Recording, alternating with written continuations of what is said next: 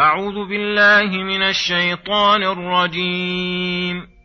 وأيوب إذ نادى ربه أني مسني الضر وأنت أرحم الراحمين.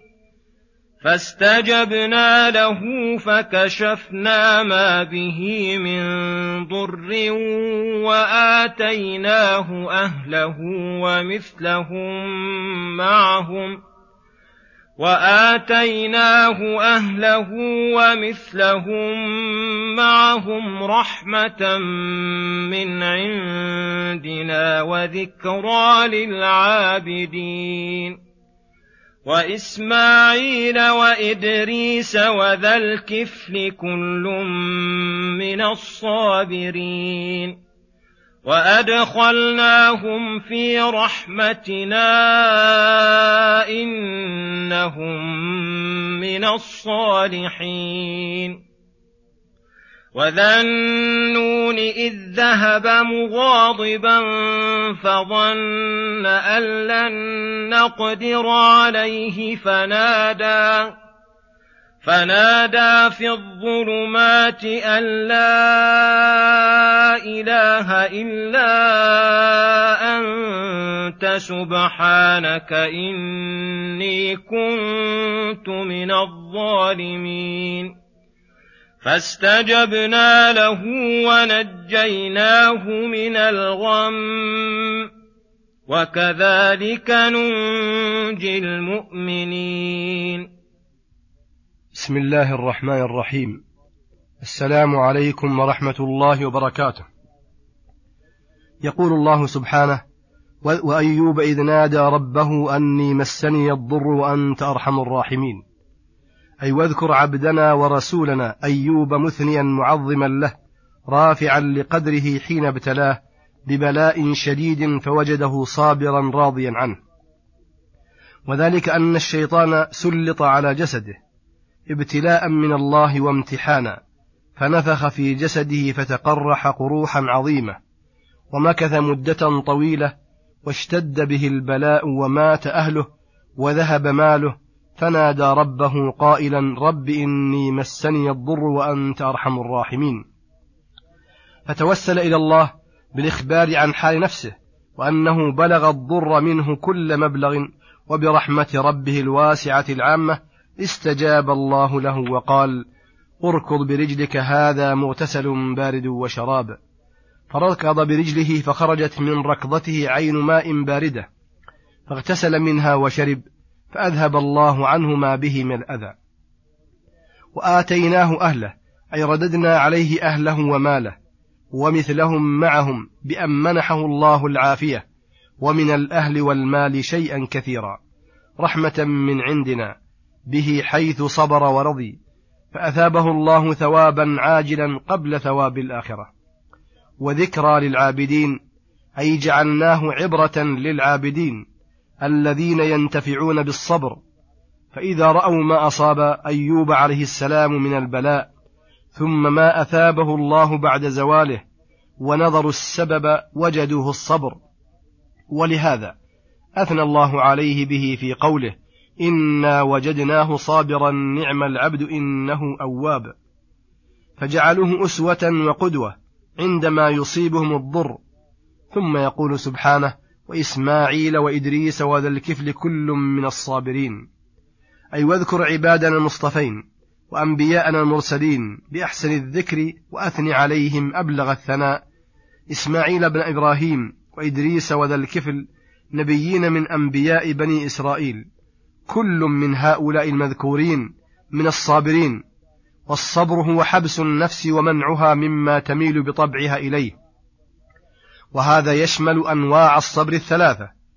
الصبر على طاعة الله والصبر عن معصية الله والصبر على أقدار الله المؤلمة.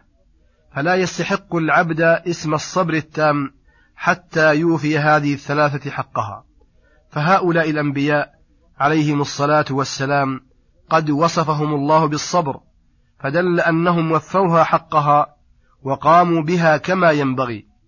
ووصفهم أيضا بالصلاح وهو يشمل صلاح القلب بمعرفة الله ومحبته والإنابة إليه كل وقت وصلاح اللسان بأن يكون رطبا من ذكر الله وصلاح الجوارح باشتغالها بطاعة الله وكفها عن المعاصي فبصبرهم وصلاحهم أدخلهم الله برحمته وجعلهم مع إخوانهم من المرسلين وأثابهم الثواب العاجل والآجل. ولو لم يكن من ثوابهم إلا أن الله تعالى نوه بذكرهم في العالمين وجعل لهم لسان صدق في الآخرين لكفى بذلك شرفا وفضلا. ثم يقول سبحانه وذا النون إذ ذهب مغاضبا فظن أن لن نقدر عليه فنادى في الظلمات أن لا إله إلا أنت سبحانك إني كنت من الظالمين. أي واذكر عبدنا ورسولنا ذا النون وهو يونس أي صاحب النون وهي الحوت بالذكر الجميل والثناء الحسن. فإن الله تعالى أرسله إلى قومه فدعاهم فلم يؤمنوا فوعدهم بنزول العذاب بأمد سماه لهم. فجاءهم العذاب ورأوه عيانا فعجوا إلى الله وضجوا وتابوا فرفع الله عنهم العذاب كما قال تعالى فلولا قرية كانت فلولا كانت قرية آمنت فقال تعالى كما قال تعالى فلولا كانت قرية آمنت فنفعها إيمانها إلا قوم يونس لما آمنوا كشفنا عنهم عذاب الخزي ومتعناهم إلى حين. وقال وأرسلناه إلى مائة ألف أو يزيدون فآمنوا فمتعناهم إلى حين. وهذه الأمة العظيمة الذين آمنوا بدعوة يونس من أكبر فضائله ولكنه عليه الصلاة والسلام ذهب مغاضبا وأبقى عن ربه لذنب من الذنوب التي لم يذكرها الله لنا في كتابه ولا حاجة لنا إلى تعيينها لقوله إذ أبق إلى الفلك إلى قوله وهو مليم أي فاعل ما يلام عليه. وظن أن الله لا يقدر عليه أن يضيق عليه في بطن الحوت فركب في السفينة مع أناس فاقترعوا من يلقون, من يلقون منهم في البحر. لما خافوا الغرق إن بقوا كلهم. فأصابت القرعة يونس فالتقمه الحوت وذهب فيه إلى ظلمات البحار فنادى في تلك الظلمات لا إله إلا أنت سبحانك إني كنت من الظالمين. فأقر لله تعالى بكمال الألوهية ونزهه عن كل نقص وعيب وآفة. واعترف بظلم نفسه وجنايته. قال الله تعالى فلولا أنه كان من المسبحين للبث في بطنه إلى يوم يبعثون ولهذا قال هنا فاستجبنا له ونجيناه من الغم أي الشدة التي وقع فيها وكذلك ننجي المؤمنين وهذا وعد وبشارة لكل مؤمن وقع في شدة وغم أن الله تعالى سينجيه منها. ويكشف عنه ويخفف لإيمانه كما فعل بيونس عليه السلام. وصلى الله وسلم على نبينا محمد وعلى آله وصحبه أجمعين. وإلى الحلقة القادمة غدا إن شاء الله. والسلام عليكم ورحمة الله وبركاته.